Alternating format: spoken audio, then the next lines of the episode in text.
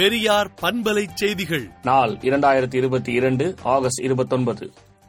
பிள்ளையார் ஊர்வலத்தை அரசியல் ஆயுதமாக பயன்படுத்துவது சரியா என்றும் குறிப்பிட்ட மதம் சம்பந்தம் பற்றிய வழக்குகளை எல்லாம் ஆர் எஸ் எஸ் மனப்பான்மையுடைய குறிப்பிட்ட நீதிபதியிடமே விசாரணை செய்ய அனுப்புவதன் பின்னணி என்ன என்ற கேள்வியை எழுப்பி திராவிடர் கழக தலைவர் ஆசிரியர் கி. வீரமணி அறிக்கை விடுத்துள்ளார். சென்னை மாநகராட்சிக்கு உட்பட்ட நீர்வழித்தடங்களில் மாநகராட்சி சார்பில் கொசு மருந்து தெளிக்கும் பணி இன்று முதல் தொடங்கியது.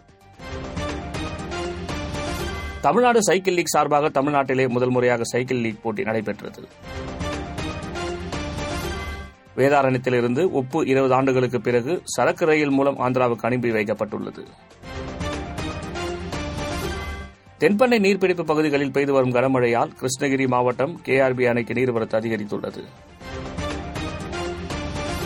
இலங்கை கடற்படையால் கைது செய்யப்பட்ட ஆறு தமிழக மீனவர்களையும் வரும் பனிரெண்டாம் தேதி வரை சிறையில் அடைக்க மன்னார் நீதிமன்றம் உத்தரவிட்டுள்ளது.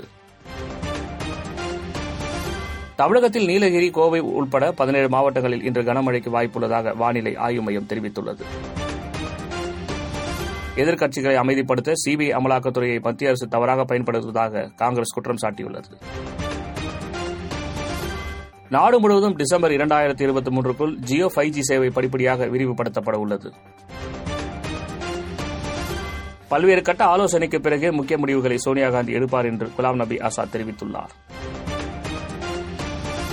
ரஃபேல் ஒப்பந்தத்தில் ஊழல் நடைபெற்றுள்ளதாகவும் இந்த வழக்கை மீண்டும் விசாரிக்குமாறு தாக்கல் செய்த மனுவை உச்சநீதிமன்றம் தள்ளுபடி செய்துள்ளது.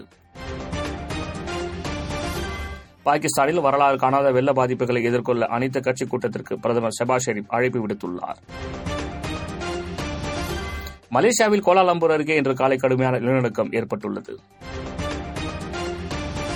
இந்தியர்களுக்கு எதிராக இனவெறுப்பில் பேசிய குற்றத்திற்காக அமெரிக்க பெண் கைது செய்யப்பட்டுள்ளார். கொலம்பியாவில் திருவிழா நிகழ்ச்சியை படம் பிடித்துவிட்டு வீடு திரும்பிய பத்திரிகையாளர்கள் இரண்டு பேர் மர்ம நபர்களால் சுட்டுக் கொல்லப்பட்டுள்ளனர். விடுதலை நாளேட்டை விடுதலை டாட் இன் இணையதளத்தில் படியுங்கள்.